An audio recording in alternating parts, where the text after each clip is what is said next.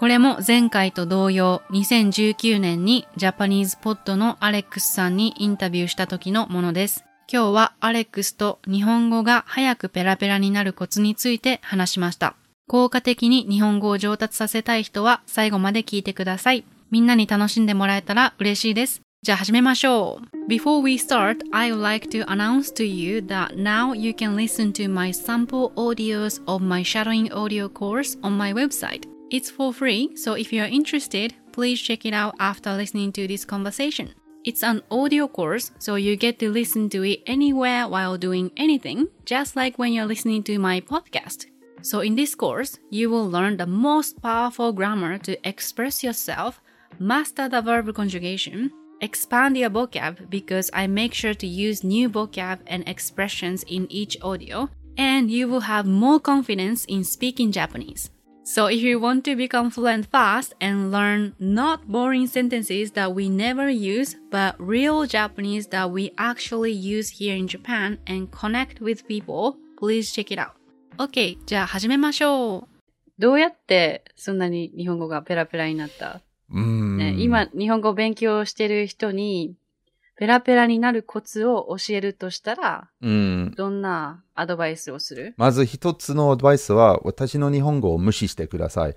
私は日本語は全然ダメね。あの、僕はペラペラペラかもしれないけど、いい参考にならないかもしれないけど、まあ、自分の経験ではね、あの、まず、今ね、日本に住んでるから、あの日本語を喋るチャンスが多い。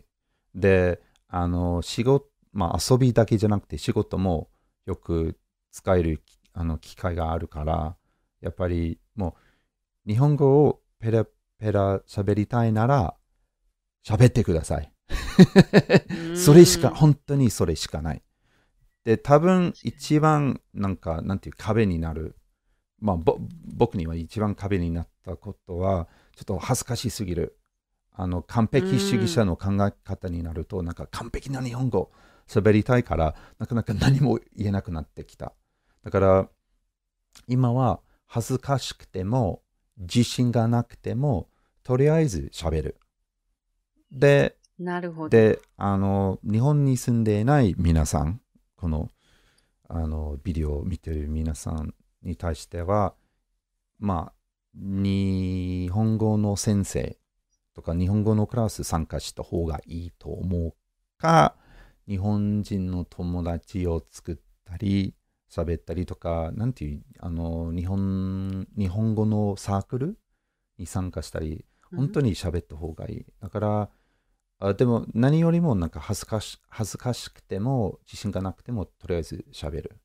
で、あとね、うん喋るコツっていうか、あの、ちょっと考え方を書いた方がいい。僕があの大学に行った時に教科書ししか使わなかった。だから日本語というのは単語、文法、あなんていう読解の問題とか、テストという考え方があったけど、もちろん日本語を勉強する必要があるけど、何よりも日本語を勉強するよりも、日本語を実際に使う。それが大事。うん。So, なんていう、use Japanese, don't study Japanese. で、あと、インプットが大事。だから、何、テレビとか YouTube ビデオとか、まあ、ラジオでも聞いてい、いっぱいインプットして。あと、ミク先生のシャドウィングオーディオを買ってください。すごくいいよ。すごくいいよ。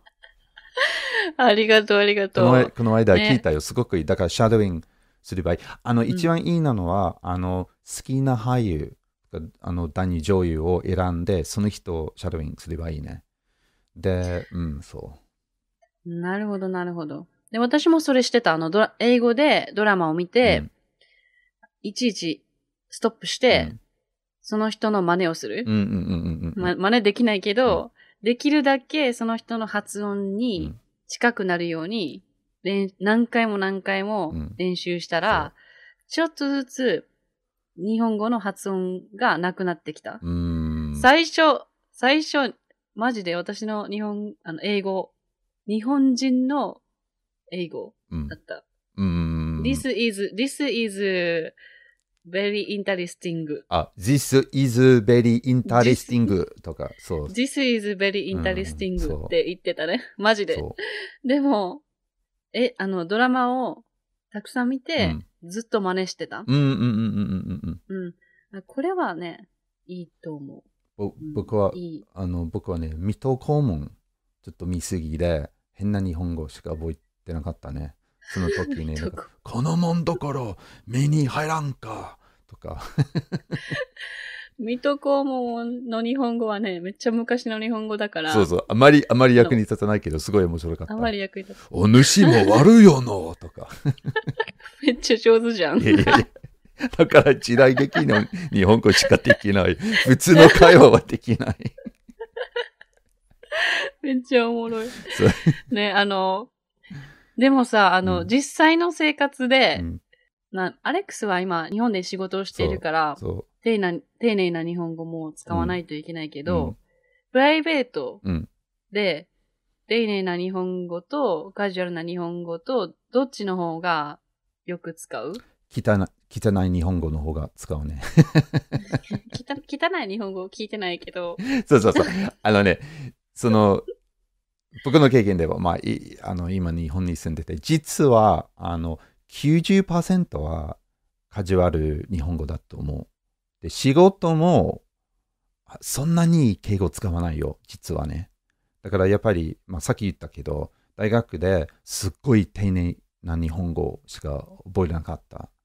だから卒業した後に、ああ、やっぱりみんなはカジュアル日本語しか使わないと気づいたね。うんで、僕はね、音楽関係の仕事なので、音楽業界の人は、そんなに敬語使わない、実はね。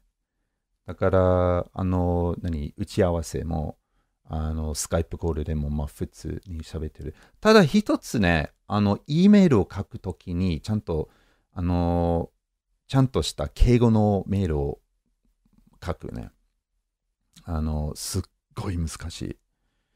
あの、なんちゃらなんちゃら会社のアレックスです。いつも大変お世話になっておりますとか、すっごい 硬い日本語だから、やっぱりメールでやっぱり硬い日本語を使ってる。でもそれ以外は、ほとんど85%はカジュアル。あ一番最初は、一応、まだ知らない人だから、うん丁寧に話した方が、日本の文化としてはいいと思うん、ねそうそうそうそうう。うんでもその、後、友達になりたいなら、そのまま丁寧に話し続けたら壁ができちゃう。うん。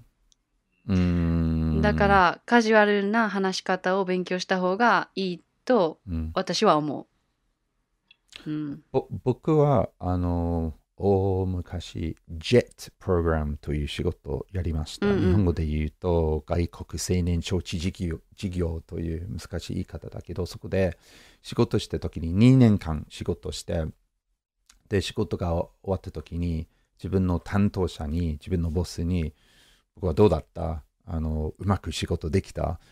で、彼が、あアレックスはね、すごく一生懸命頑張ってくれて嬉しい。けど、やっぱりちょっとアレックスの日本語丁寧すぎるよ。ちょっと距離感を感じたよ。と言われたよ。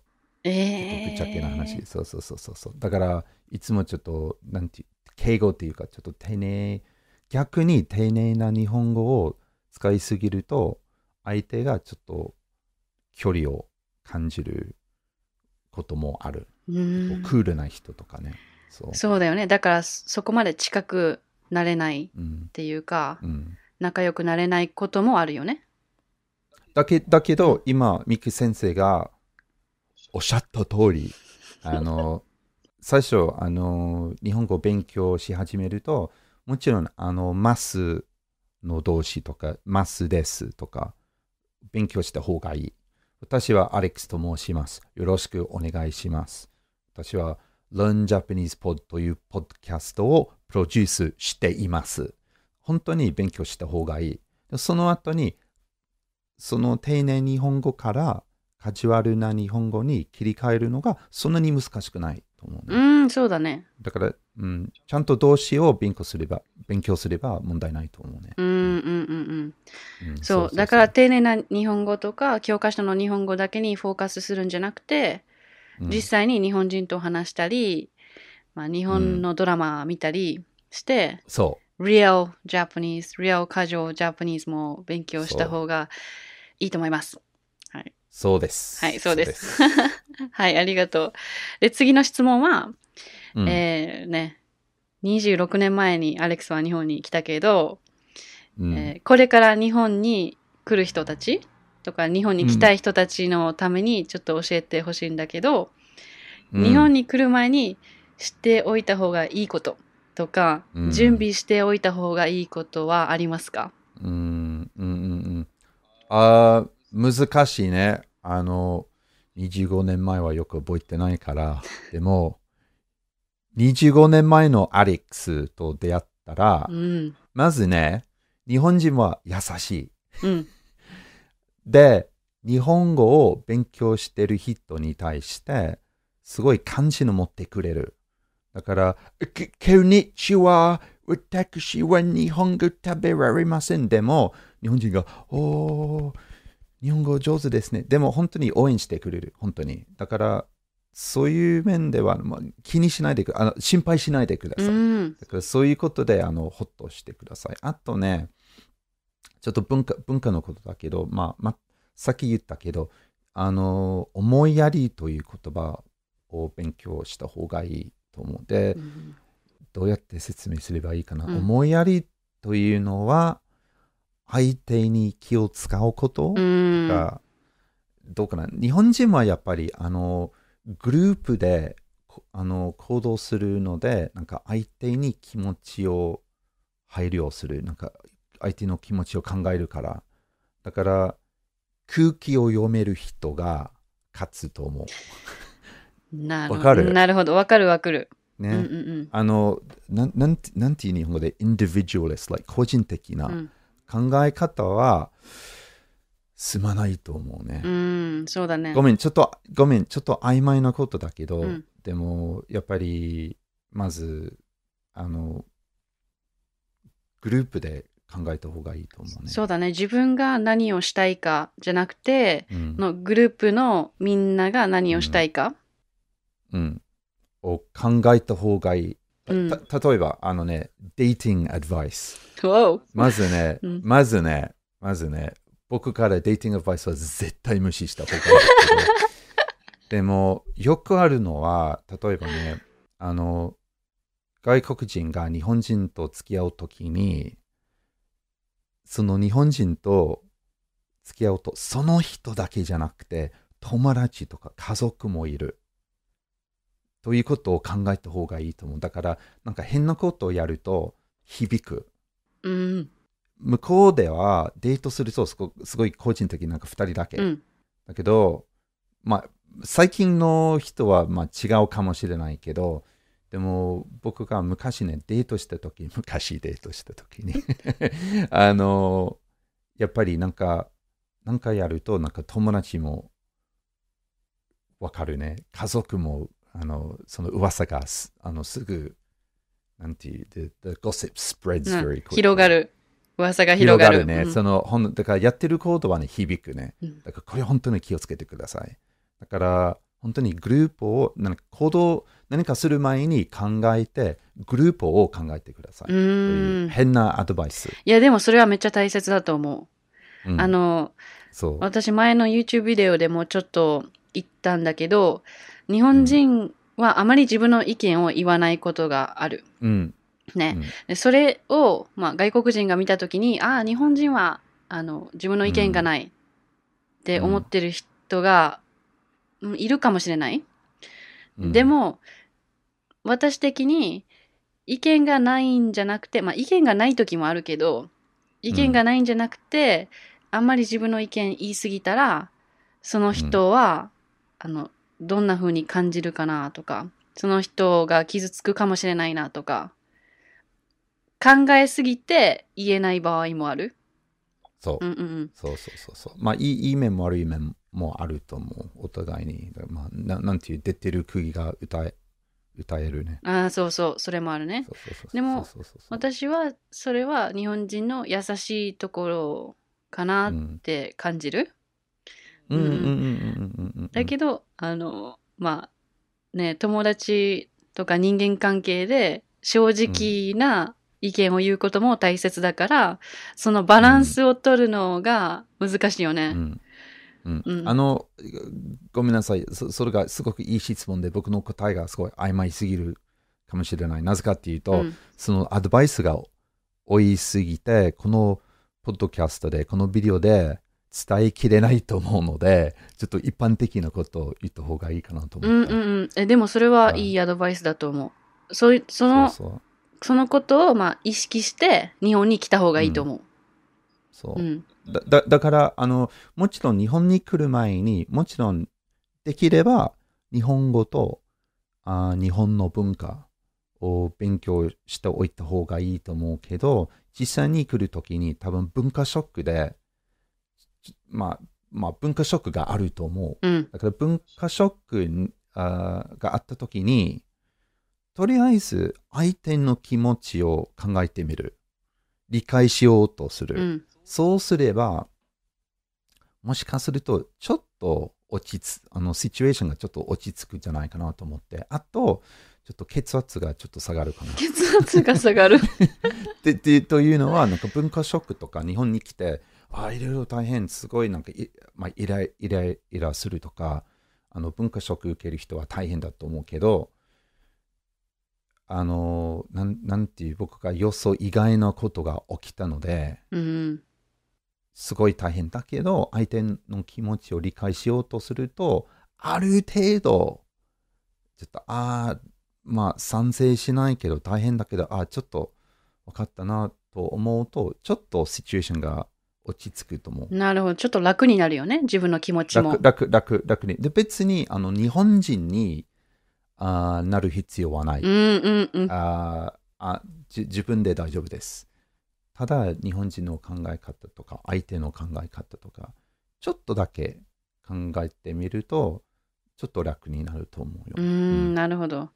私はそういうビデオを、そういう動画をもっと作れるように頑張る。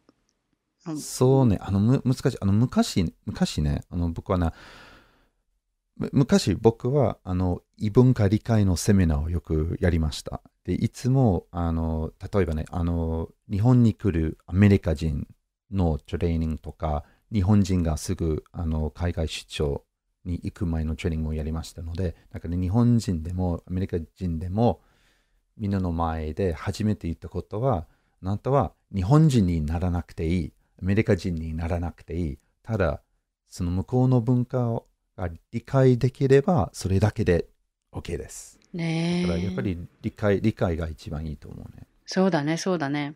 うんなるほど、なるほど。めっちゃいいアドバイスだね、それ。どうかな、んどうかな？いや、でも、大事だと思う。その、違う、全然違う文化の国に行くと、やっぱりカルチャーショックとか、全然理解できなくて苦しくなる人もいるから、それはまあちょっと違うけど少しずつ分かるようになるから、まあ焦らなくても大丈夫だよね。そうそうそうそうそう。うんうんうん。だから少しずつ少しずつね、うんそうそう。ありがとう。であのつ次の質問ね。はい。えーっとまあこれよく聞かれるんだけど、うん、日本に住むなら絶対に漢字を勉強する必要がありますか？それとも知らなくても別に困らないですか？それは難しい質問ですね。でも、それは目標によって違うと思うけど、うん。例えば、観光で2週間ぐらい日本に来るんだったら、別に漢字読めなくていいと思う。ん。う。まあ、その駅の名前とか、目的地ぐらいの漢字ぐらい読めば大丈夫。うんだけど、同時通訳者の、同時通訳者の仕事をやりたいなら、もちろん漢字をべ勉強する必要がある。だからちょ、まあ、ちょっと極端な例だ。極端な例だけど、僕によっては、日本に住んでも絶対漢字よ読まな読まなきゃいけないっていうことじゃないけど、漢字を読めるといろいろできる。例えば、市役所とか銀行とか仕事からのお知らせとか手紙が来るとちゃんと読めてちゃんと対応できるから、うんだからあの光熱費の請求書が来るときとか あのあのなんていうお前は犯犯罪を起こしてすぐ対応しますよというお知らせが来るとすぐ読めて対応できる、うん。どんなお知らせでちょっと怖いけど、ね、すぐ、すぐ対応できるね。え でもねでもね漢字を勉強するいい理由があるよ。何ですか？カラオケもっともっと歌えるから。ああ、確かに確かに。そうそうそうそう。え、カラオケってごめんちょっと振り仮名なかったっけ、振り仮名もあるけど、でも、だから振り仮名、まあ、もちろん、あの、ひらがな、カタカナ、絶対勉強した方がいいと思う。うん。あの、前にね、ちょっとあの、ミック先生ともうこの話があったけど、あの、ひらがなとカタカナを覚えると、ちょっとだけ発音が上手くなる。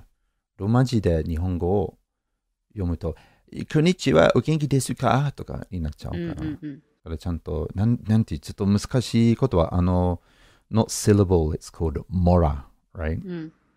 だから、あの、節音みたいなやつは、こんにちは。英語で書くと、こんにちは、こんにちは。うん。だけど、ひらがなで書くと、こんにちあは、、音こん節。にちは音。節だね。音節ね、音節ね。そう、音節で、あちょっとだけ発音があの上手になる。だけど、できれば少し漢字覚えればいい。あの、生活の必要な漢字覚えればいいと思う。うんうんうんうん。と、ミク先生はどうどう思いますか？私もまあ、アレックスとに意見はちょっと似てるんだけど、自分がしたいこととか目標とか、どんな生活をするかによる。うんうんうん日本に来ても、全然漢字を知らずにうん。うん、話せる人もたくさんいる。そうそうそうそうそう、うん話すだけでコミュニケーションできる人もいるけど、うんん日本の生活が長くなると、うん。漢字がわからなかったらイライラすることがあるかもしれない。ある、ある。うん。いいちいち日本に長くそうその通りだと思う。あの日本に長く住むとやっぱりその請求書とか光熱費いいろいろ、うん。まあ、手紙とかが来るからそれをよ読まないとすごい困る。うんうんうん。だけどまあ一年だけ日本に住んで友達を作りたいとか、うん、ね、う。ん、もっとコミュニケーション取れるようになりたいっていう人は、まあ、漢字勉強することも大切だけど、結構時間かかるよね。うん、漢字勉強するのに、そうそうそうそうそうそうそうだから漢字にばかり集中してると、ね、話す時間がなくなるかもしれないね。で話す練習する時間。が少なくなるかもしれないから、まあ、本当に日本に住みたくて、うんもうう、うん、長く日本に住みたいなら最初から漢字勉強した方が後々楽になる。だと思うよ、うんうん。実はね僕は日本語を勉強し始めた時にやっぱりちょっと漢字オタクだった。実はね。ですごい漢字とあ掛け軸が大好きだった、うーん。すごい一生懸命漢字自分であの勉強してたね。でその後にその会話を練習したじゃあ、だから僕はちょっと例外だと思うけどねうんまず漢字から始めたんだ。そうそうそう ちょっと変な変な勉強がそれはおすすめしないけど、うん。あーでも、あの、まあ、でもさっきあの、ミキ先生が言ったように、僕の友達が、まあ、長く日本に住んでる友達が、漢字が読めない人がちょっとイライラする。うんなんかいろいろ手紙が来るときに全然読めない。なんか市役所からすごい重要なお知らせがあっても全然読めない。だから、そそそれで、そういう意味で漢字覚えた方がいいと思うん。ね、最う。う近、ん日本人もあまり漢字書かないから、うんね全部携帯で打って、そうもう勝手に、ね、漢字が出てくるから、うん漢字書けなくても、うんまあ、生きていけると思う。うん。そうそうそそううそうでも漢字読め、読むことは大切かな。そうそうそうそううんうんうんうん。なるほどなるほど。ねありがとう。うんいえ、あの、ごめん、さ先のことはね、僕が日本に初めて来た時に、えー留学生として日本に来た時に、漢字集中講座を勉強したよ。ええだから毎日漢字が20ぐらい覚えるね。すごい大変だった。そう。ど、どうやって覚えたの？あのね、超古いやり方けど、そう YouTube とか、あの、アプリは全然なかったから、あの、紙で、まあ、手で何回も書いて、あとフラッシュカードで練習した毎日。The old way. The old way, old The old way. way. あねの YouTube の前の時代。みんな想像できないかもしれないけどね。いやでもね実はそれはいい方法だと思うね。日本人の子供もみんな書いて覚えるから。まだ古いやり方でやってるから。ね、もうめっちゃ大変だよ。夏休みの宿題とか、一つの漢字を20個ずつ書かないといけない。で、ぼ僕はそそそそそのその時はちょっとクレイジーだった。だからすごい楽しかった。今はちょっとやる気がなくなってきたけど。でもまああでも最近ねちょちょっといい、うん。あのこういうコツがあるよ。ちょっと待って。何何？